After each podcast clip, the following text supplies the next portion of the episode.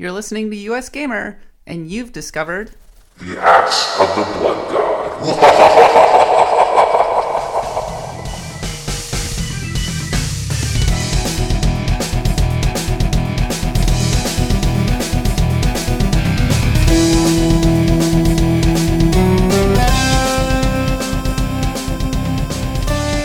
Hello, and welcome to the latest episode of Axe of the Blood God.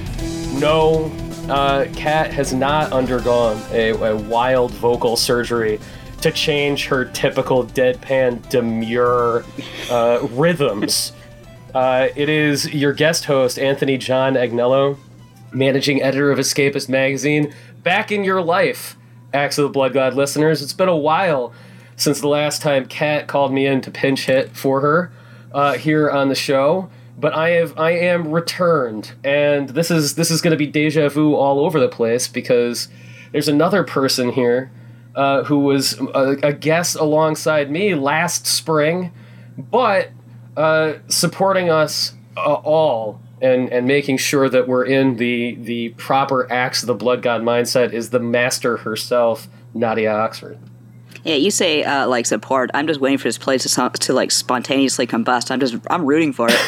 it's all just it's the scene You're- from Silent Hill 2. You see the flames too. For me, it's always like this. Wow. Uh, Nadia, how are you living? uh, I am living. Uh, we had a great PAX over at uh, US Gamer, um, and uh, yeah, it was very busy but very fulfilling. And I saw lots of cool games and uh, did lots of cool things. And Did you uh, how's did, did you travel by airship to any of your traveling destinations? Was there Uh, like a weird Zeppelin style balloon over whatever was carrying you to the United States? uh, unless like by airship you mean like a shitty RJ? Yes. It's just not the same. No. I, I wish that there was a role playing game just once where you had to endure the actual indignities of air flight.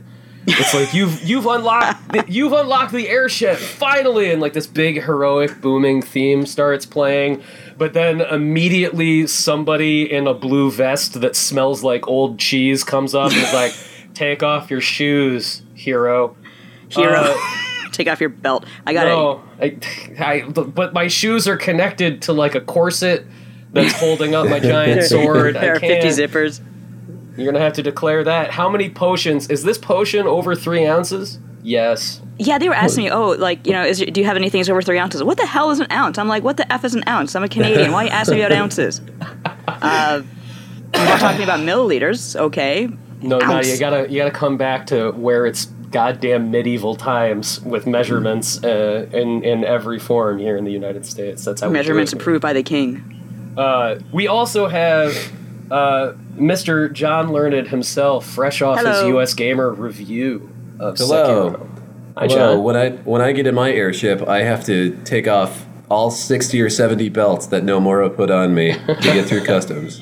That means Nomura loved you the most if you have 70 belts. The, the, the real problem is that uh, there was a huge period of time where the TSA uh, banned Nomura hairstyles because they could be used as a weapon. It's just too. They still can. Yes. It's too sharp. No, they're all flowing now. Not That's true. We've switched over to the Final Fantasy 15 era. The only thing you could do with Ignis's hair from Final Fantasy 15 is use it as a good whisk for eggs. I've It's, come up uh, with a new recipe. I've come up with a new recipe. Uh, so in the in the brief time since the last episode of Axe of the Blood God, there hasn't been too much exciting happening in the world of role playing games. We're past the PAX East window, so things are a little bit chilled out. The only thing that uh, of note that happened was very very briefly last week. Uh, old Wario sixty four on Twitter. I don't think that there's anybody who listens to this show that isn't familiar with the Twitter soul. Are we are, are we sure that Wario sixty four is an AI at this point? I am not sure. person? That man is like, uh, he's a machine. You should see him on Black Friday. I don't know how he survives each Black Friday. Yeah. That's, the thing. Like he's he is more he is more than human in all ways. But uh Wario 64 typically is there to to let people know about like deals on video games, but also covers press conferences and leaks that show up in retail systems. And this one popped up in Best Buy, and it started so normal. It started so normal and logical when these le- leaks hit Best Buy. They were like, Metroid Prime trilogy for Nintendo Switch. Be like, okay, fine. Yes. Right, That, that makes makes sense. sense. Everybody's thought that was coming. And then it was Persona 5 for Switch, which, Which makes again, sense. Yeah, we all Make- saw that coming too. we all, we all saw that coming. There is not a single Persona game that hasn't received a portable entry of some kind. And then there was the curveball, which was The Legend of Zelda A Link to the Past. Just for a Nintendo Switch. And That as people. weird. It's weird. It's weird. And as Wario64 immediately pointed out, this is a separate product listing mm-hmm. from the remake of Link's Awakening that was announced in the Nintendo Direct a couple months back. Uh, Nadia, what the hell is this? Is this just is this just typical weird retail listings, or can you imagine a scenario where something cool and some cool skullduggery is going on? I am hoping for school uh, school skullduggery because Cool uh, skullduggery. we finally What I- found Nadia's Star Wars name, everybody. It's a good one. Um, I would actually, I'm actually wondering. This is just my theory. Wondering if we're going to get an upgraded version, HD version of A Link Between Worlds, which, uh, you know, I, I can see some like you know Best Buy clerk putting that down as a link to the past because maybe they just you know don't really know any better or or whatever. But uh, A Link Between Worlds, of course, was an upgraded Link to the Past, and it's actually a really really good game. Um, I think it did uh, Link to the Past justice as uh, an upgrade while at the same time really paying good tribute to the core of the game itself. Totally. Uh, I can't say that's what's going to happen or, or what it's going to be, but uh, because otherwise I'm kind of at a loss of what to say this might be. Um, my second best guess is that uh, maybe there's a, an important anniversary for Link between, uh, sorry, Link to the Past coming up, and we're getting like a, a physical release the way we got a physical release on the Wii for Super Mario All Stars Oh, that's an interesting which was not a good collection. So I'm hoping they put more effort into Yeah. that if, they, if that's what's going on. That's my best guess because otherwise I'd say, okay, well, we knew we know that Super Nintendo games are coming eventually to the Switch, but why would that be a Best Buy scoop? right. Yeah. So that's but- that's all I can think of. Well, I, I had the exact same thoughts as you. Mm. And then my brain looked at it and said, well, it's not like they're going to be remaking A Link to the Past. That doesn't make any sense. Plus, the studio that made the full remakes of Ocarina of Time and mm. Majora's Mask for 3DS, Granzella, is already hard at work on Link's Awakening. That's right. Yes. And then I looked up, Granzella's not making the Link's Oh, Awakening remake. Really? In fact, nobody seems to know what Granzella is doing these days at all. And I was hmm. like, you know what? I should go on the internet and just spread some nonsense rumors right now. But I, I, I, I would not be terribly surprised if Nintendo said, "Hey, we we had some multi-million sellers with both Ocarina of Time and Majora's Mask. We have a studio that w- is doing great work with the series. Why don't we take this uh, this bigger, more famous game that's connected to Link's Awakening, and we'll do a twofer, and we'll do what one remake of Link's Awakening that updates the original style, and why don't we do a big old Ocarina style remake of Link to the Past? John, would you would you be excited by the prospect of a 3D remake of Link to the Past? I'm conflicted. I'm not sure how I feel. No. I mean, I um,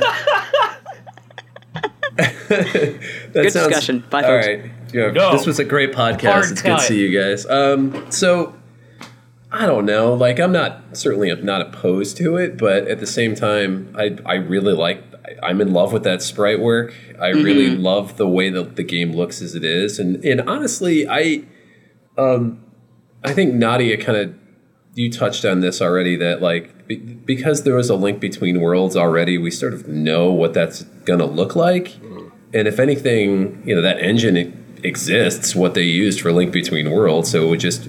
I'm sure it would be more work than this, but like they can probably just reshuffle things around and kind of rebuild the game somewhat easy. I mean, as opposed to just like totally starting from scratch. So if it is real, that's probably my guess. They're going to do a link a link to the past in that link between worlds engine that already kind of exists and is out there. Um, but do I really want that? Not really, to be honest with you. Like, it's still going to be a good game. It's not like they're going to make garbage, but like we already have a good game. I don't really know if I really want it that badly. Yeah, I, Like I a- feel as a package deal, I think it would be kind of cool though. Like put Yeah. that, put them like both in the same like retail package together. I think that would be awesome. But I'd buy it in a heartbeat. Absolutely. yeah, yeah. But you know, I guess we're gonna find out. I mean, this could also just be some sort of like um, fluke bad. Um, you know, somebody just not Yeah.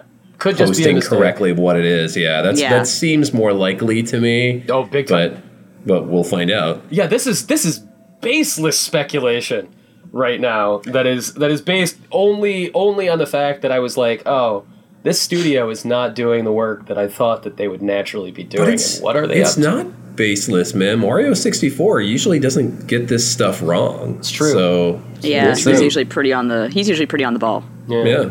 Nadia, how about you? How do you what what is the what does the words 3D remake of Link to the Past mean to you?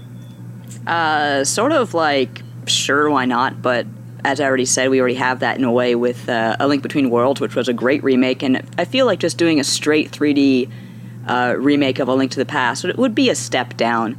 Um, I would see it as kind of a novelty. Like again, if you're including it with A Link Between Worlds, uh, sorry, with a Link uh, Link's Awakening remake, sure, by all means, I'd love to have that. But uh, I'm not gonna, probably not gonna go out there and spend like uh, too much money on a you know just a link uh, to the past with with 3D graphics that again as uh, one of you already brought up I'm, my memory's shot already uh, it's already a, a good looking game Yeah. on yeah. the Super Nintendo I, I, I keep having like uh, when I thought about it at first, I was like, yeah, that would be kind of cool if they just went ahead and did it from the ground up, like an Ocarina of Time or a Twilight Princess, I guess. And then I thought about what that would mean for drawing out all of like the little story beats that you have in Link to the Past. Can you imagine? How tedious and drawn out going to buy the flippers would be if it was done in an Ocarina of Time style you'd have to sit there and watch some like 45 second animation of the Zora opening his mouth like just getting bored thinking about it already yeah, Yeah. But these but- things they do turn out good when Yes. Nintendo does them. So like I don't know, even if even if I'm like my snobbery about sprites is is coming out a little bit more than I feel that it should right now. Um it's just knowing that like if it does come to pass, we're, we're it's still going to be a good game. Yeah. yeah So- and I'm sure I can sit here and talk shit but the second I see a trailer I'm gonna be like oh Right, pre-order now, exactly. Yeah. I'm a hypocrite just like everybody else. So. And like Yeah. I, I say that I make that joke about how like drawn out everything would be. I think playing Granzella's versions of Ocarina of Time and Majora's Mask is such a better experience oh 100% than playing the originals at this point that I can imagine them pulling that off. You know, using Yeah. using a decade of lessons of playing around in that style, it'd be pretty freaking especially uh, Majora's Mask, I think was like uh, Ocarina of Time. I was like, eh, it's okay, sure, why not? But uh, Majora's Mask, I felt was like really well done. The remake for that. Yeah. Yeah, it's funny. I, I not that long ago, uh, this past fall was the 20th anniversary of Ocarina of Time, Ah. and I decided to go back and check out the like the original N64 version on an actual cart, and then to play the 3DS version just back to back to see how they felt. And at first, I was like, ah, this 3DS version, it's just cleaned up graphics. It's not that different. And then you go back to the N64 cart, which moves at what I think is 1.5 frames per second that sounds about right. it renders like claymation from the 1920 World's Fair, and you, you you're like, oh, this is demonstrably better. This is demonstrably, and it's better. also like kind of a lot more smudgy and dark on the N64. way smudgier. Yeah. But I I personally like that. I like. I, I guess I'm a weirdo that I like that N64 games look like oil paintings that somebody forgot in an old basement. But that is a, a weird taste. It just- I guess an the acquired most taste. diplomatic way I've ever heard anybody describe it. it just works Yeah, for me. same. Good job. Uh, also, like Persona 5 for Switch come on, guys. We stop. Yeah, stop that's, uh, jerking us around. It's gonna happen, and I can't freaking wait. I'm I'm excited to play that game again because I I okay. I don't know about you. Like, Did you did you both play Persona 4 on PlayStation 2? Was that your first experience with that game? Yeah. No, my Yeah, first game, was my first was four on the uh, the Vita. Oh, Vita. Golden. Really? Yeah. Uh, John, have you played both? Did you play 4 and then the Vita version? No, I didn't play the Vita version, just for. See, the funny thing is, is I played it on PlayStation 2 and thought to myself, I loved this. This is one of my favorite games ever made. I will never play it again.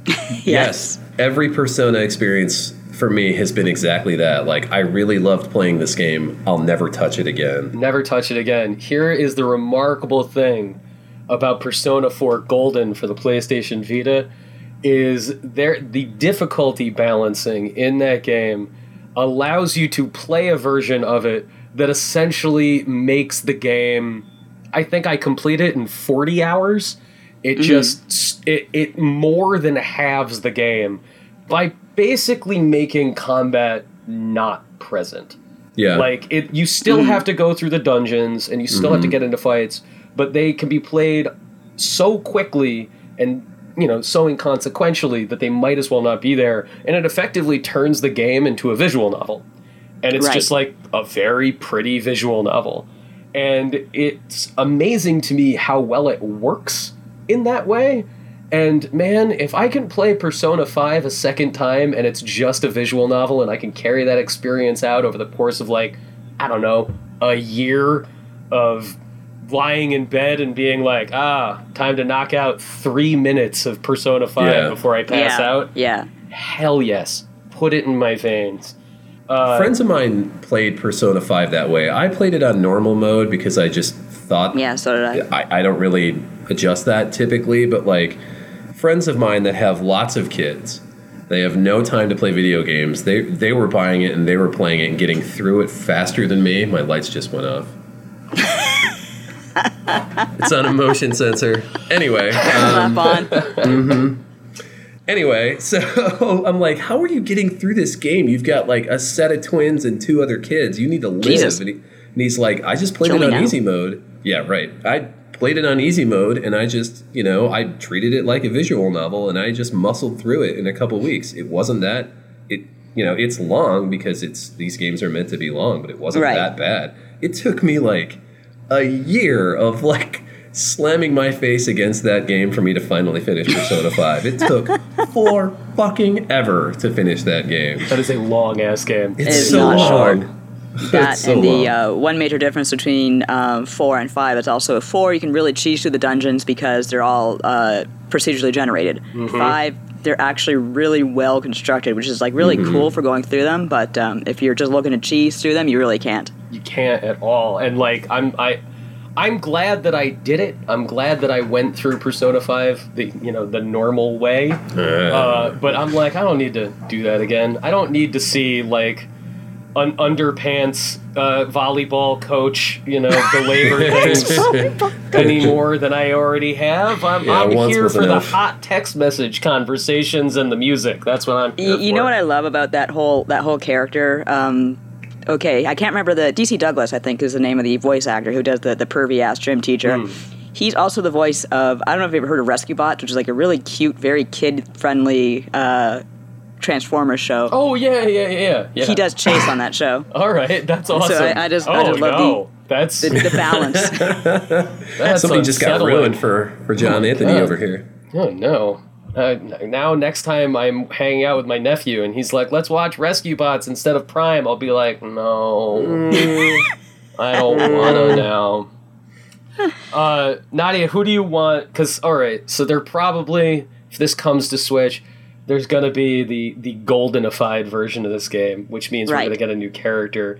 There has been a teaser trailer for a new PlayStation 4 version of Persona 5 Uh-huh. called the Royal. We see a new character there.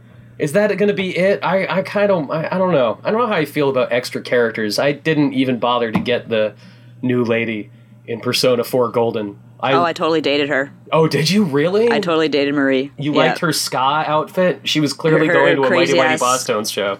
She totally was. She 100% was the ska outfit going on. She was like just like the angry, uh, angry little lost girl sort of act, and Mm. her stupid, crappy ass poetry. I'm like, oh, that's terrible. I got to I got to hug you. yeah, I didn't do. Hey, John, there's this extra character in Persona 4. and She's not totally human. Like, uh, whatever his nose, Eagle Beak magic guy who, who makes the Igor. contract with you. Igor, thank you. Eagle He- Beak he- Magic Eagle Guy Beak. is my uh, that's my That's the- internet name. That's, that's, your, That's where that's where I write my handle. slash fiction. Yeah. uh, he he's like, yeah, this chick's kind of a persona. She's kind of human. You take care of her. And if you don't build your social link up with her enough, you don't a get her as a playable character, and you don't b get to access this huge optional dungeon. And she's Oh, wow, basically okay. just resigned to live in hell forever. And I was like, Psh, whatever. Me and Chie are going down to the freaking beef bowl place. I'll see you. See you I'll next see time. ya. Poor Marie. Yeah, I, I dissed her. I dissed her pretty hard. But not poor Chie. Not poor Chie. We, Chie came out on top, I guess. That's right. Mm-hmm. We practiced kung fu together. It was magical. Romantic. All right. So we've we're going to leave the realm of speculation and we're going to enter the realm of topics that nobody on the internet has ever discussed in the history of the internet. Ladies and gentlemen, it's the year 2019 and I want to finally bring you a conversation about Final Fantasy VII. I know that if you're listening to Axe of the Blood God, you've probably never heard of Final Fantasy VII. This was a game that came out for the original PlayStation, sold a couple of copies, and then nobody, and then it just disappeared into the ether. Nobody heard of it after that. Whoa, start over. What what game is this? What are we talking about? All right, John, I want to tell you about a game Lay it on where a young man with deep blue eyes and spiky blonde hair can go on a magical evening with a guy dressed like Mr. T if one of his arms was a gun. It is special. Tell me more. What Go would you say if I said to you that you want to save a town that's being taken over by a horrible oil company, but if you're gonna do it, you have to jump off a dolphin's face to Fuck get that to a dolphin. boss fight? Jesus Christ. I just went through that. That was such bullshit. You, know, you, you just described the plot of Erin Brockovich until you, you got to the dolphin. That's right. that's that's what it when you go to the Nintendo Switch eShop, that's what it says for a review quote, the Erin Brockovich of video of, games. of dolphin RPGs. Nadia Oxford, you are playing Final Fantasy VII on the Nintendo Switch. I am. How's I am it, playing. how's it going in there? For the most part, it's going really well. I have. Um, I'm very fond of Final Fantasy VII, despite myself. Uh, I have a lot of nostalgia for it. Um, I like the characters, even though I shouldn't. Uh, I and of course, every everyone, man and woman, went through their Sephiroth phase uh, phase when they were younger. And I, I said to Kat, uh, we were talking about Final Fantasy VII on the show a couple episodes ago. I'm like, "Yeah, you went through your Sephiroth phase, right?" She's like, "Yeah, of course I went through my Sephiroth phase." I'm like, it, it, "It is one of those rites of passages you go through." It's actually a lot of fun to play it on the Switch. I have played it on handheld before with the Vita, which is just you know downloading the uh, emulated version of the game. But the Switch is kind of the improved version of the game. You have the updated graphics. You have um, what I'm really glad is that they got rid of that weird those weird sex doll mouths that you get in like the PC version of the game. oh, Like they got rid of those. they got rid of those. They're so stupid. Oh, thank yes. God. That's awesome. I'm going to play this now.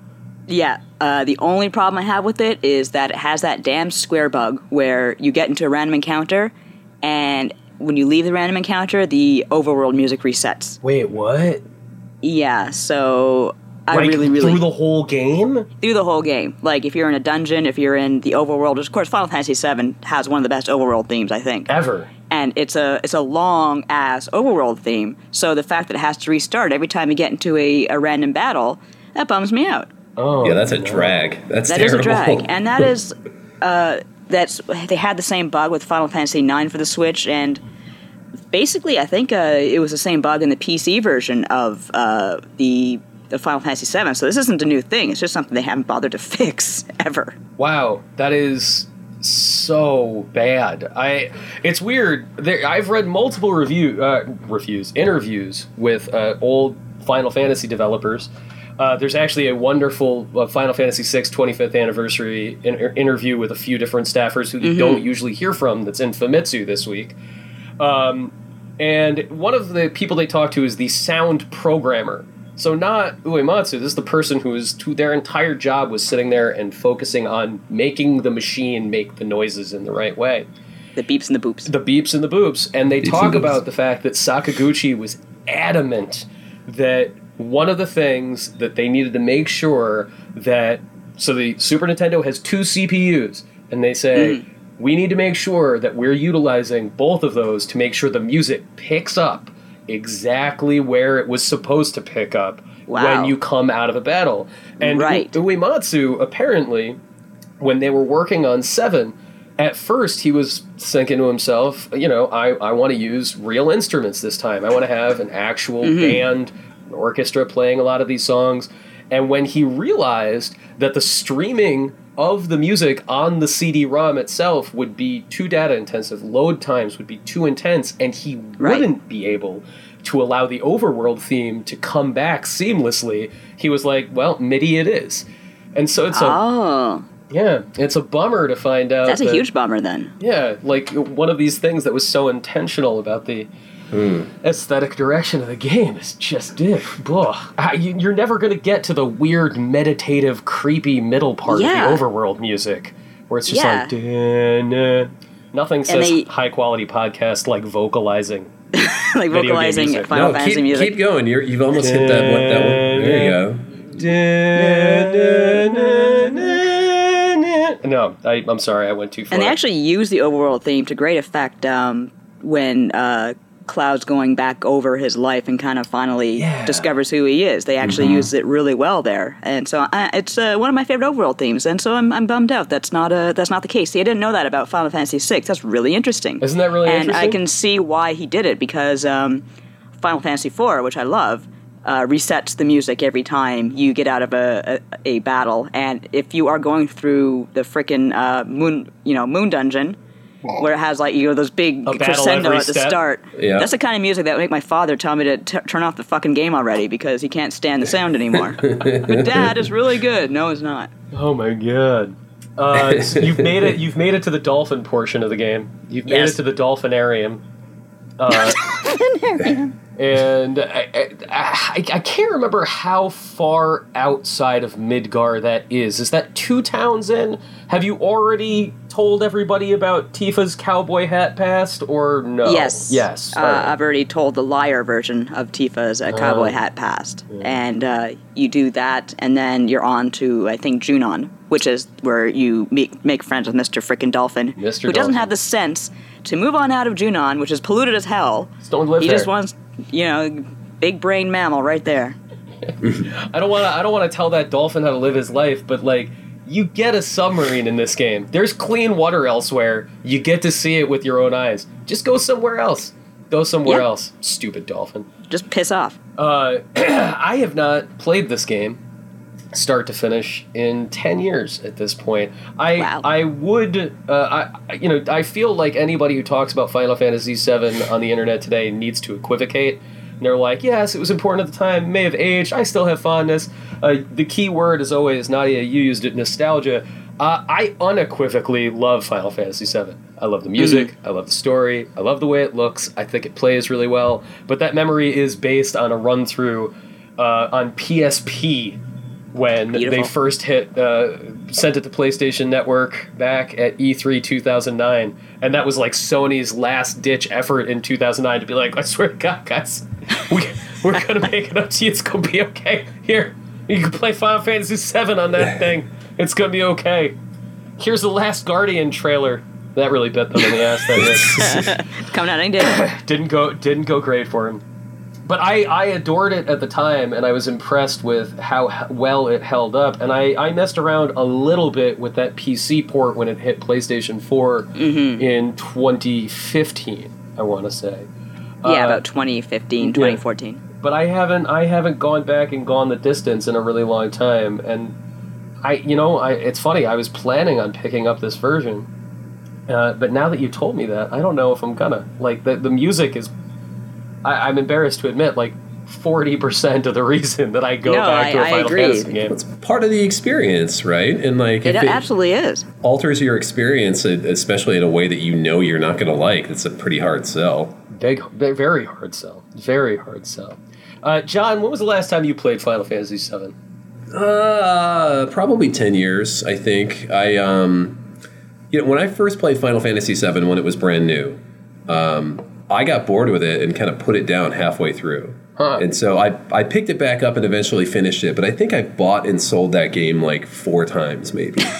and um, so like and I was kind of a hater for a long time too. I played 8 later and I played 9 and I liked them both, but I kept thinking Final Fantasy VII's only okay. I don't get why people like this game so much. and then like I had some time on my hands, like maybe 10 years ago, and I played all three of the PlayStation 1s back to back in a summer. And I was Neat. pleasantly surprised with, by how well 7 had held up. And I, I kind of came back around to it. And um, but I mean, it's still been a long time. I don't really remember a whole lot of the finer details anymore. Um, like the dolphin, that doesn't ring a bell to me whatsoever Oh, right you now. remember the damn dolphin if you start playing it again. Will I? It's will it like the the It'll hit PTSD you will like hit a me. cold ice wall in your face. Because you That's do, the cold shower. you actually do have to jump off its face. Like there's like a You do. timed timed button pressing mechanic where you have to jump off its dome. Yeah, that Yeah. sounds. I mean, the the things that are like burned into me are like the burning of Nibelheim, and you know, That's pretty looking at the the cutscene where you see the the like the full body Jenova, or is it? I don't really remember anymore. Um, things like that, like the big stuff that people remember, but like oh, and the um um the tower defense portion Yeah, with Oh, the yeah. phoenix egg. super Yeah. sucks. Sucks. It's terrible. Sucks. Yeah. I, I, I, I usually just play the first one because you get a magic comb for Red 13, and then you can leave it Uh-huh. alone until the end of the game. Yeah, that's. I think that in the times that I've played it, that's exactly what I did. Like that. That's enough of this. I can move on.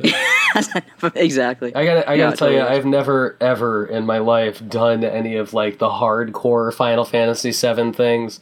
I've never, you know, gotten Knights of the Round. I've never beaten all of the weapons. I'm like, I don't, I don't think, I don't think I'm here for the masochistic aspect. Oh, of- I, I definitely did the breeding of the chocobos. Oh, Uh, really? I did. I sat there for 10 hours because I think I realized when I loaded up uh, disc 3, I realized they dropped me off on Sephiroth's front porch. And they're like, okay, good luck. I'm like, I'm not going in there. So I backtracked and I went to uh, the chocobo stable and I just kind of bred chocobos for 10 hours. And uh, I didn't beat Ruby or Emerald Weapon, though. I just couldn't do it. Yeah, couldn't couldn't couldn't get to the point where it's like every single time I'm attacked, I counter with three ultimas, and that's how it's done. Yeah, you really got to have like your party built up the right way for that shit. None I'm not that. smart enough to figure that junk out, man. Yeah. I, I, no. I mean, I, I've played plenty of Final Fantasy games and have beaten other super bosses, but like at a certain point, that kind of feels like spreadsheet gaming. Yeah, It does. Yeah. You know what I mean? So. It's fun, but like, yeah, I, I'll never get around to doing that in my age never ever. I uh it's it's I, I didn't totally understand RPGs when I played Final Fantasy VII for the first time. I had the the winter before it came out. I I really played the first one I'd ever played, which was Chrono Trigger. A- and then uh, Way I to start at the top. I, yeah, I well, I, Yeah. I this was this was not a good precedent setting because I played Chrono Trigger and I was like, well, that was the greatest thing that's ever happened to me that wasn't a human being, and I need more of that. And then the next one I played was just on a lark because it was fifteen dollars at Toys R Us. Was Suikoden one, and I was like, well, this is God, this is even better. That blonde butler dies. And I was like, this, I just need to keep doing this. And then right about Final Fantasy VII, I was like, this is going to be the big shit. And the problem is, is Chrono Trigger and Suikoden, amazing games, not mechanically complex. You can just No. march over those games. Yeah. And so seven, when I got to that third disc, Nadia, I get to the, the the Sephiroth battle. My highest level character was Cloud, and he was level forty two. Oh dear. and the nearest person was Tifa, who I insisted on using, and she was a piping hot level 35. Jesus And so I just threw myself against uh, Sephiroth repeatedly until I managed to just get through it once on accident without just getting obliterated by Supernova.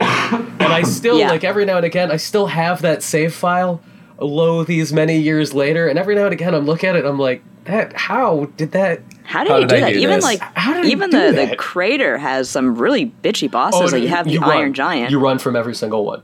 Uh, I would Jesus. not get in a single fight until Jenova, and then you fight Jenova, and then the first Sephiroth, and then Sephiroth. Right. Okay. Yeah. Yeah. This- there's like the dark dragon, the zombie dragons. There's some dangerous shit down there. Yeah, you This just run. cannot be an, an uncommon story too. Like you know, a lot of people Yeah. just weren't playing RPGs back then, so I'm sure a lot of people were sort of in the same boat. I like just didn't get it. I Absolutely. stumbled my way to the end of the game, and I, I can't get past it. I don't know what to do. yeah, And like you don't want to like sit people down and be like, well, you got to grind for six or seven more hours, and then you'll figure it out. But Figure it out. Yeah, and No. like it, it is slightly disingenuous to say that the G- Chrono Trigger is the first one I ever played because, uh, like like an old, which I am, I had Dragon Quest One from Nintendo Power, and Yes. like Sure. watched my brother play through that as a as a wee lad. But even that was just we found a way to cheese it. We're like, Mm-hmm. oh wait, this is where you can just go find uh, the Erdrick's armor. And it's like, Yeah. oh, now we could just heal our way through the game. We didn't know. Yeah. I didn't know that Supernova was going to be a thing.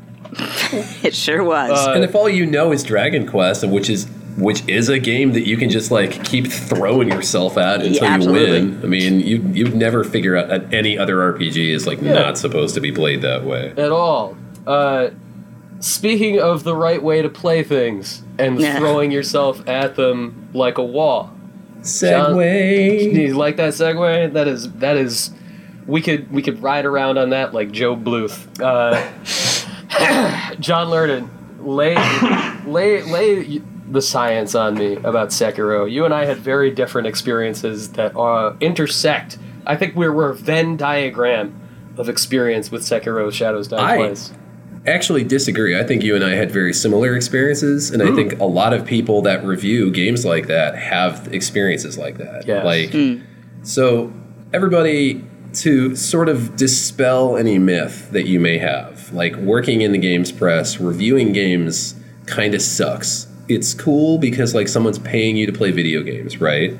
But Right. like most of the time, what happens is that a um, a publisher gives gives an outlet codes to play the game. They get a free copy of the game. Those outlets give them to their freelancers or their staff writers, but usually that's only a week before something comes out. Now, people muscle their way through games as quickly as they can within that that brief span of time. And one week for somebody playing an Octopath Traveler or a Sekiro or whatever, it's not that's not that much. I mean, you have other work that you have to do if you're writing for an outlet like Nadia. It's not like you're just sitting around playing the game, that one game all day long. no, you can't. No. You can't. And I work full time. I like I'm a freelancer. I've got a full time job. Like the freelancing thing's kind of kind of my side hustle. So it's not like I could just you know play a video game all day long either. So you really have to sort of make some sacrifices to get as far as you can in a game as possible. And like for me, I actually got sick that week that Sekiro was out, and I was happy that I could spend extra time with it. I- Ironically, um, some people I know that like they straight up take days off of work so they can review video games on the side, and not everybody can pull that off. Right. It's a it's a hard gig, and it's a lot of late nights. It's a lot of missed sleep, and so when you're playing something like Dark Souls or Sekiro or a new um, uh, a new Final Fantasy or a new Dragon Quest, like that's a lot of hours you have to put in, and in Anthony, in your case, your review, you hit it on the head, man. Like you might re- like this game and respect it from afar, but you might kind of hate your time with it. Yeah, And- and, and and I came from a I came at it from a very different place than you, John. And th- this is a, you know, we're talking about like the time that you get these things, not everybody gets access to games at the same time. Right. You know, Right. I, I not. did get my copy of Sekiro before release, but it was here's your code. The embargo is tomorrow morning. So Right. Jesus it was Christ. like, all Right. right, it, what in order to hit the review embargo, I would need to magically find a way to beat this game from between 3 p.m. in the afternoon and 11 a.m. the next day. Get day. Superman to turn the globe backwards. Exactly, exactly. Like I would have to burn my hand in a fire at Niagara Falls, and Margot Kidder would have to see it happen, and I would have to be like, "No, Margot Kidder, I'm not Superman," and she would be like, "Kiss me in an ice castle." No, this is I'm not Superman. I'm just reviewing a video game. just reviewing a video game. But like, eh, like eh, at that point, it's oh well, I'm not going to be able to hit this in the exact window. So Right. now I have the luxury of more time. But then you're in that awkward situation of like, well, it needs to be hitting at a point where I, I have more time to tackle this than say you did, John. But at the exact same time, I have a limited window that says you need to hit this within the, the realm of the conversation. It needs to Right. It needs to be part of the conversation, right? Right. You can't we like you know, I I was very lucky that um, I was given a longer window than like finish this immediately, get it done by the end of the weekend kind of thing. exactly. Um, I I was really really lucky like that. Um, I don't know how how lucky other reviewers were at other outlets. Um, so, but you still want to finish it within a span of time where like not only is it just part of the, the zeitgeist still and the part of the conversation, but like something that's going to give your site traffic if you're working for a video game site because a lot Absolutely. of times reviews don't push traffic that much either. No, they don't. People don't know that. yeah. Yeah. So it's um, it's it's a tough proposition, and you know I I give a lot of credit to Hirun actually Cryer, the the um, guides Oh, our editor. guides dude? Yeah. Yeah, he and I went tandem with this. So he got a code so he can write his guides, and he and I Right. basically like spoke on Twitter for like a week straight. Like, how did Mm-hmm. you beat this guy? Where did you find this thing? So he and I sort of did it in tandem. And I don't have to be as thorough as a guides writer. I just have to Yeah. make it. And and I swear to God, that guy killed himself to play this game. Like Yeah. I Oh yeah, absolutely. I give that dude a a lot rough of credit. gig, man. That is a rough gig. You're right. So, um, and I was that's super lucky too because like I had somebody else to sort of like bounce ideas off of. Like we could Yes. help each other through this. Like with Sekiro, because there's no multiplayer option, you can't like beg other players to bail you out. But at least I had that, and that that made Right. the whole experience a lot easier to take. You had a therapy group, like a little hug group there. Right. Right. I right. think something that is beneficial about reviewing a role playing game specifically is that you can. Uh, uh, there is almost no role playing game that you're going to be able to, in the classical consumer report sense of like a consumer guide product review style review. There's no RPG that almost anyone is going to be able to see the totality of before publishing the review. In the mo- in the modern age, that's because of DLC and expansions. The game is not finished when it comes out. Uh, Right. and back in the day, it's an issue of secrets. It's about things that you don't Scope. know. Yeah, Right. scope. Yes. Uh, there is no one that reviewed Final Fantasy VII in 1997 that's being like, you know what, this was an 8-5 until I finally crushed Emerald Weapon 800 hours later, and now it's an 8-7. Like, that, Yeah, that exactly. shit doesn't happen. Uh, with RPGs, it's part of the reviewing process is this very ephemeral thing where you have to say, do I do I know this game now? Do I know this game's soul? And you know, for me, one of the very first professional reviews I ever wrote, I consider the worst thing I've ever written. I, I think I've told you about this before, John. But Yeah. Nadia, this is a tragic part of my past.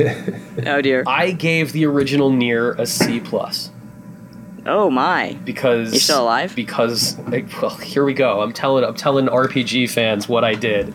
This is for the Onion AV Club when the game came out, and I gave it that score because I only saw ending A.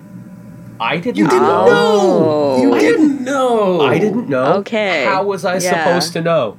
Who? There was nothing in like the crap like mm-hmm. four words go to this FTP server for screenshots. There was nobody else out there the week before that game came out saying, being like, "Yo, dog, you didn't see the text adventure that will come up when the multiple personality hermaphroditic immortal warrior has to confront the ghosts in the forest." Like, what? I don't. What?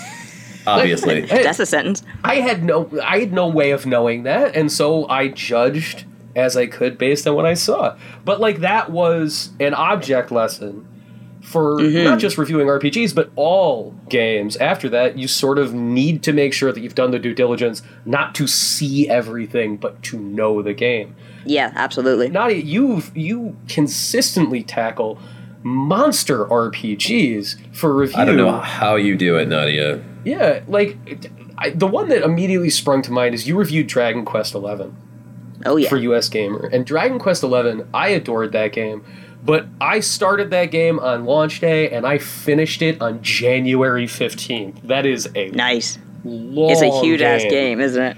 Uh, how do you how do you approach something like Dragon Quest XI when you sit down to review it? Uh, it's a funny thing, like with Dragon Quest XI, I just remember loving it so much that I just had to be playing it when I had a moment, and it just didn't really feel so much like you know a chore. Although saying what you were saying about like you know uh, knowing a game's soul before reviewing it, it does remind me how uh, another outlet that I won't name here and now uh, got someone a freelancer to review Dragon Quest XI for them, who was like, "Why am I playing this game with menu-based controls? What is this? What you know C plus?" And I was so pissed off. I was like, "Okay, you How don't they necessarily." How did they not know what they were getting into? it's like okay fine let's say you're not a, a hardcore dragon quest fan sure i understand a game has to stand on its own merits but at least know what you're looking at before like unlike sports games don't send me to review a sports game i'm going to be like oh you kick the ball it's great Unless that's No. the angle. Like like there's a scenario and I think that there's like Oh, value absolutely. in saying somebody like you, Nadia, like you your experiences in this realm, if you wanted to present a wildly different take on FIFA Right. and say like this is what the experience would be like if you get curious. That's valid. But like sitting right there of course indicting a game for being something it's not is stupid. Yeah, it really is. Uh, so yeah, reviews are are very complex, very time consuming, and I just uh, that's why I just hope and pray to God that everything goes on Switch because it is so easy for me for me to play a Switch Take game it with versus you. Night and day. exactly. Night and day. And especially like you know we have one HD television in the house. My husband you know likes to watch TV. Um, that's a PlayStation 4. It's hooked up to that same TV, so Right. Yeah. you know, Switch is like it's right there. I can, you know, when I feel like just kind of kicking back for a few minutes, I just I can play the game. Right. Well, I mean, that was my experience. Well, that's all of my my experiences reviewing games too, unless it's on a handheld. Like, I have a wife, I have a three year old. Mm-hmm. You know, like, you know, I I can't ex- expect to have all of the TV time. You know, especially in the evening. So, like, my time playing Exactly. games is like after nine o'clock when people go to bed, and and I have a very understanding wife, but. I, again, I'm just lucky with that. Like, I don't get to be Mm-hmm. territorial with that television. So, yeah, reviewing games is it's it's a rougher gig than I think people give it credit for, especially for how That's little why- re- return you get out Exactly. Of it. Exactly. That's why you know, as you know, John, we try to give it to freelancers when we can. Yeah, and hey, and I'll take them. That's Yeah. perfectly fine. I mean, like the, Um, the other thing is, it it is very much about outlet. You know, it is about who you're writing for, what your platform is. Something I love about US Gamer is that US Gamer was founded and you know under the stewardship of Kat and yourself and Mike Nadia. It is you know leaned into its original mission from six seven years ago at this point, which was drill down into this one very sort of specific vein of uh, player. This is the audience. We know who our audience is. They care about classic gaming. They care about role playing games. They care about single player games. And we're going to still cover the rest of the industry and do guides and reviews and that sort of thing. But we're going to constantly be making sure that what we do is within the lens of that audience Yes. member. yes, absolutely. And that being said, like I feel like the reviews that run on US Gamer, like the reviews that I've been drawn to, uh, this spring, like you know, I made sure that the moment Katie's review of Ki- uh, Kingdom Hearts three was up, I was there reading that. When John's Yeah, review of she would know. Sekiro's, I uh, I'm gonna read that because I am that audience, right? Yes. And yes. you know, for Escapist, when I'm writing a review, the like Escapist is thinky. It's it's the Mm-hmm. weird. Let's all go out and stare at the night sky and then talk about what it all means outlet. And so when I'm sitting there writing a review, my review is going to be, uh, what is the soul of this thing? And I'm just going to sit there and obsess about what is its soul. And you know that's that's two different types of audience and why would any of the three of us sit there and say oh well let's break our backs to do the consumer report style review Mm-hmm. especially when like guess what ign exists it's it Exactly. it's existed for 20 years I'm glad that sort of review style is dying personally, and Yeah. I and that's why I think that sites like US Gamer and just the way it's always been with you, um, Mm-hmm. that you you have the personality of the writer is is is guiding the review, Mm-hmm. not should I Right. play this game or not, but like I want to know if Nadia likes the new Dragon Quest game. That's not a Yes. foregone conclusion, and when, especially when you read the reviews of games that like that a Nadia would like, you are going to find things about a game you might love that she didn't love so much or or likes better than, than somebody else. I think the personality of the writer is is super important in review writing now. And yes, I think so too. and I that's why I think it's it's a pleasure that we have sites like US Gamer and Escapist by extension. Even though yeah, you, the way you got you you do things are different, but the difference is is part of what makes it great too. Like if I'm reading six Kingdom Hearts reviews, right I'm doing it because I want to read different people's interpretations on them for different reasons. Yeah, So and, like and, and all three of us are are writing in spheres that are catering to people who already know about the existence what of they these yeah right. They Yes. know already what they know want. they exist. and They already know what they like in video games. They know that they like video games. So of course we're going to offer them something different. I I I'm with you, John. Like I'm really glad that these like the, the consumer report style review is dying, but I don't ever want it to go away forever. You know, I think that there's value in that to a certain type of person because it allows us and especially because of the scale that somebody that works in that format can work in you know like i used to write mm, reviews Yeah. for digital trends and it was like i often had to like sort of force my brain into the mindset of the person who's like Yeah. i want to know what it is i want to know how long it is i want to know Right. if it's a good use of my money and time Yeah, I've written reviews like that. And- it is just a different mindset. it's just a different mindset and there's utility in that because it like in an outlet like that you are providing a service to the person who doesn't know Sure. about that thing Exactly. right at the macro scale. Yeah. they're sitting there looking at the Taboola recommended article ads at the bottom and they're like acai berries are gonna cure cancer that's what's crazy Holy shit. but then at the side they're gonna be like what's bayonetta 2 and maybe they'll click on it and they need service too I if they really see hope her those boobs, they're going people to click on it. I'm telling you, I really hope those people clicked on that Bayonetta 2 ad. Yeah, the- they had a great weekend. That person, right. that They person had a lot to learn. They had a kick-ass time, is what that person had. Uh, you know, John. Before we we disappear from the subject of reviews entirely, uh, now that you actually have some distance from Sekiro, you've had a, a little bit of time uh, after going the distance with it. How are you feeling about it afterwards? Because that's another thing about reviews that I feel like people mm. don't know, totally understand. Is that mm-hmm. when you publish a review, when you write a review, that is a reflection of a specific moment in time. That's how you Yeah. feel then. I felt mm-hmm. like NieR deserved a C plus because I was 28 and stupid. And No, you weren't stupid. You were you were ignorant of what the game really was. There That's you go, not John. your fault. Not- I, I don't blame you at all for that. yeah, this is this is the best sequel to Goodwill Hunting of all time. Goodwill Hunting 2. That NieR review isn't your A fault. NieR review. Don't say that to me, John. Don't say it's not your fault, Anthony. Uh, but yeah, you know, reviews are uh, in many ways, as much as a game, a time capsule. And mm-hmm. even mm-hmm. even a couple weeks out, I find that opinions change, thoughts change. How are you feeling about the game?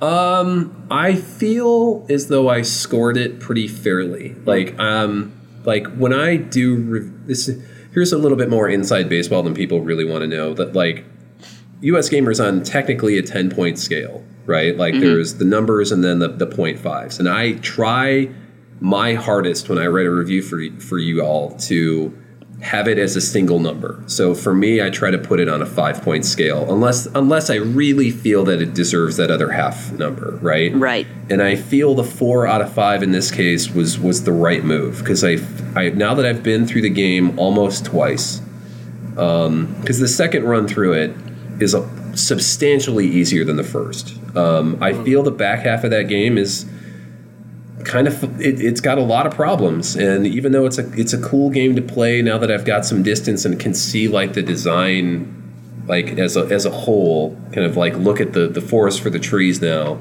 um yeah I I think that it's a it's a cool game that does cool things. Um, I don't say I'm not, not going to say I never want to play it again, but like it, it doesn't really draw me back like I thought it would, and um, I, I feel I was pretty fair. And um, I'm kind of guessing. I'm kind of wondering.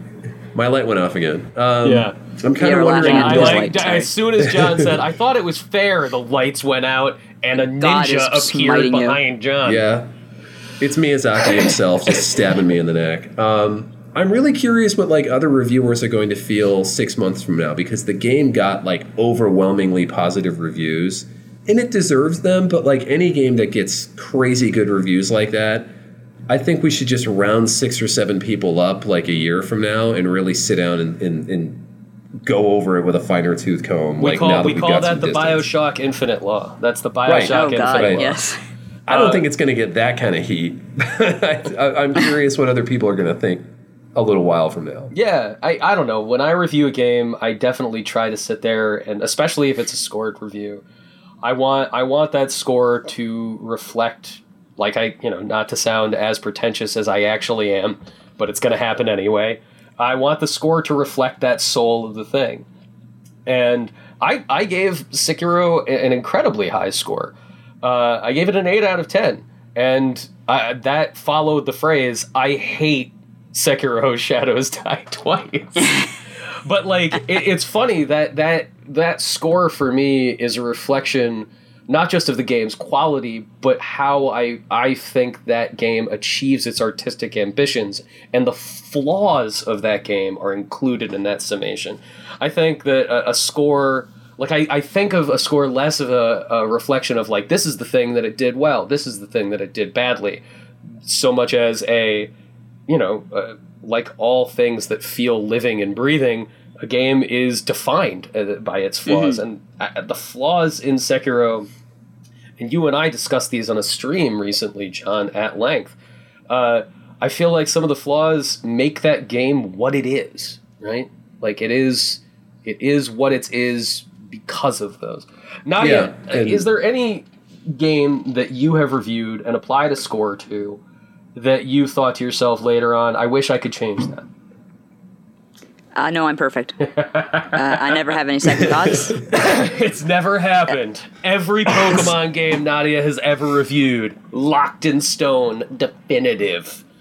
There are a lot of mobile games I reviewed back in the day that uh, I look back and be like, you know, wow, I, I probably shouldn't have given it such a good score, but uh, I, I can't think of any off the top of my head. To be honest with you, I'm not like the the primary viewer in at US Gamer. I mean, I think back to like, for example, the um, the review for Dragon Quest XI, which I think I gave a perfect five, and I think I still agree with that. Yeah. It's uh, I think about it, it's like okay, well, I am excited to play the game again when it comes out on Switch, especially since there's going to be new content for it. I'm not like, oh god, here I go again, even though we're talking about a hundred hour game. So um, I I try to like uh, give a good score from the you know like what I feel in, inside like from the get go, which I know is a really cheesy phrase, but um, I, I try not to give out scores that I'll regret later. I do admit sometimes I can be a little easier. Um, Mike's the same way. Uh, I, I'm a bit of a softy, but uh, I don't give out scores that I don't believe in. That's for sure. Yeah. Yeah. Uh, and it's hard man, to um, like give a game a it's hard to give a game uh, not a low score. Well, it's you know when you think that you were going to have a controversial score like a perfect five or like when katie interview or um, reviewed um, horizon and she didn't like it that much she Oh, took yeah. a, a lot of shit for that unnecessarily i think i don't like that game either I and i, don't blame game. her i don't There you go. i only think it's okay and i think her score was fair but like it's for It was the end of the world for, for a a lot of writer people. yeah for a reviewer it's it's kind of hard to kind of like go outside of of that like one spectrum where people sort of expect reviews to be Yes. and because you don't want to take anybody's shit but you got to be honest right yeah, absolutely. Yeah. Yeah, no, that's uh, and of course I I know how much work goes into a game. I don't want I would when I write reviews, even if it has to be a bad review, I'm never mean. I don't believe in being mean. Yeah. And you know, even though I still be as diplomatic as possible, you still once in a while get developers who like really take it personally that you didn't like their game. And this was a big thing in the mobile space. Really? Uh, I had one guy tell me I ruined his life. So Oh no. yikes Yeah, so I was like, oh, dude, I, I didn't call you a fucking asshole or anything. I just said, you know, This game your sucks." game's not good. Here's the problems, and here, here's some free advice how you can fix you it were if you want. being honest right you did what you were supposed to do yeah, absolutely. Yeah. And uh, but some people just take it very personally. I know for all the complaints you get about how, uh, oh, game reviews are broken, et cetera, et cetera. You look what happens to someone like Katie who says, "Oh, I didn't like this very much," and she gives it what she thinks was a fair score at the time, and for weeks she suffers harassment for that because it, it's just stupid. If you like want us to be big boys and girls, and you have to treat us all like big boys and girls. And you gotta behave like big boys and girls. You really do. Yeah. right do don't go looking for people's reviews just to fight with them like they they are opinion if you really want to agree with somebody else's opinion there's plenty of other websites that you can be looking at so Pretty much, yeah. just eh, Yeah. sorry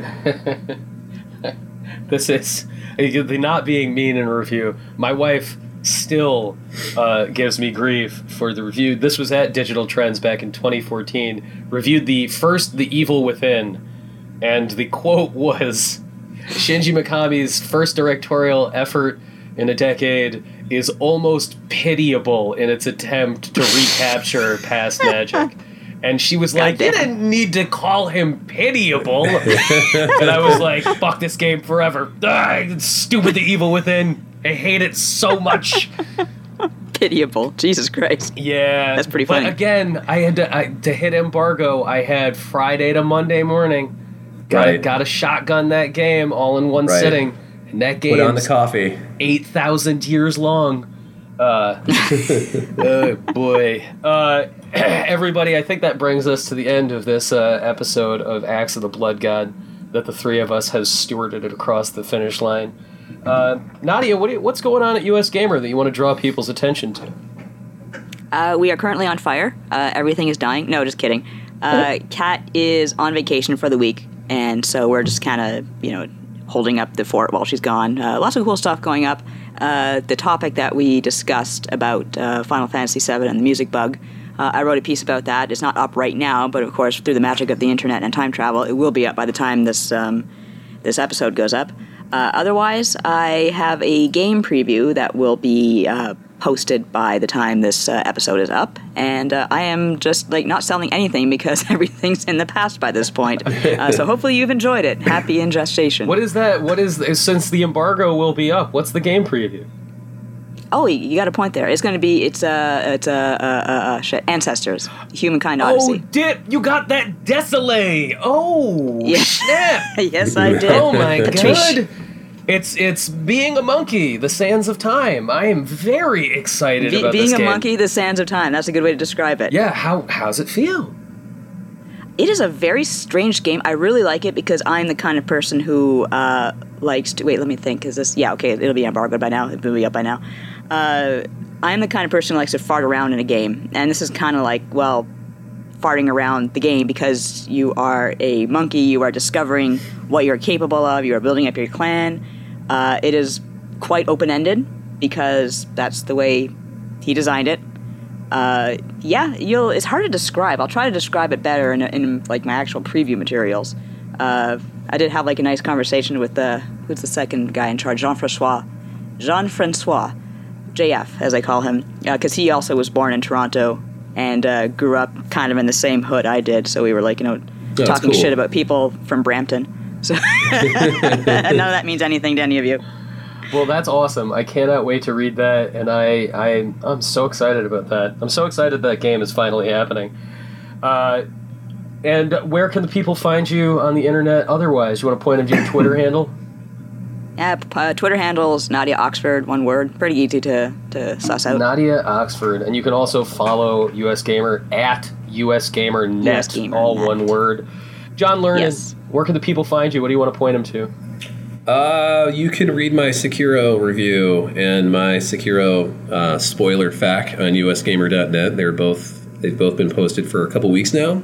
Um, now that we've been talking junk about like how little traffic reviews generate, you should go give them traffic, please. Um, Please. please, please. Um, you can find me on Twitter at John underscore learned. Uh, I have another project for US Gamer that I'm in the process of, of writing now. Uh, my deadline is two weeks from now, so probably not expect it until May. But if you know me at all, you probably have a good idea of what it might be, and I'll just leave it there. Um, and then, other than that, you can find my videos at um, YouTube. Do a search for annotated games, and you'll find the Symphony of the Night project and the ongoing Third Strike project. You will find you will find no better videos on Street Fighter 3 on the entire internet, and I'm including the most legendary Evo fight of all time, everybody. including it. John's are the best. John's uh, Symphony of the Night uh, series is actually really excellent too. Oh, so good. Thank you. It's just so good. Thank you. Uh, if you want to find me, I, I guess I guess this is the thing. When spring arrives, I return on US Gamer. That's I think that's the tradition that's happening at this point. I return in Axe of the Blood God, the perennial Agnello. The bears come out of hibernation. You know, the bee, the bees swarmed to the to the flowers, and Anthony, Anthony- John Agnello. Anthony John Agnello returns upstream to catch salmon at their spawning grounds. Right. Uh, you can find me on Twitter at a John Agnello, and you can find me every single day at escapistmagazine.com, where I am managing editor. I also have a review of Sekiro, and by the time this is up, I will also have an essay that I want to point everyone to.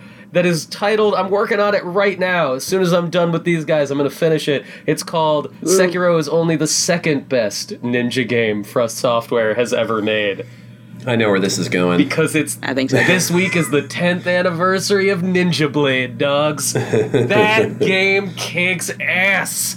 You kick a wrecking ball into a giant spider's face. Come on, As one does. best game. yeah, uh, as the ancients As did. the Asians did. All right, everybody, thank you for listening, and uh, subscribe to Axe of the Blood Gods newsletter because it kicks ass. Please do. All right, everybody, we'll see you next time. Goodbye. Bye bye.